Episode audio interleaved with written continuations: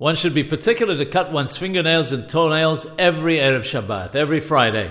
If the nails don't grow fast enough for that, they should be cut every second Friday.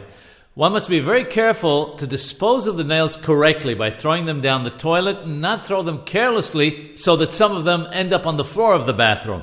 If one or more of them should drop to the floor, the floor must be swept properly and the dust thrown down the toilet or placed in the trash. Care must be taken not to let them fall on one's clothes, and one must obviously not place them on one's clothes or one's shoes. We mentioned previously that the Dabar Be'etot states that for Kabbalistic reasons, nails should only be cut on Friday and not on any other day of the week.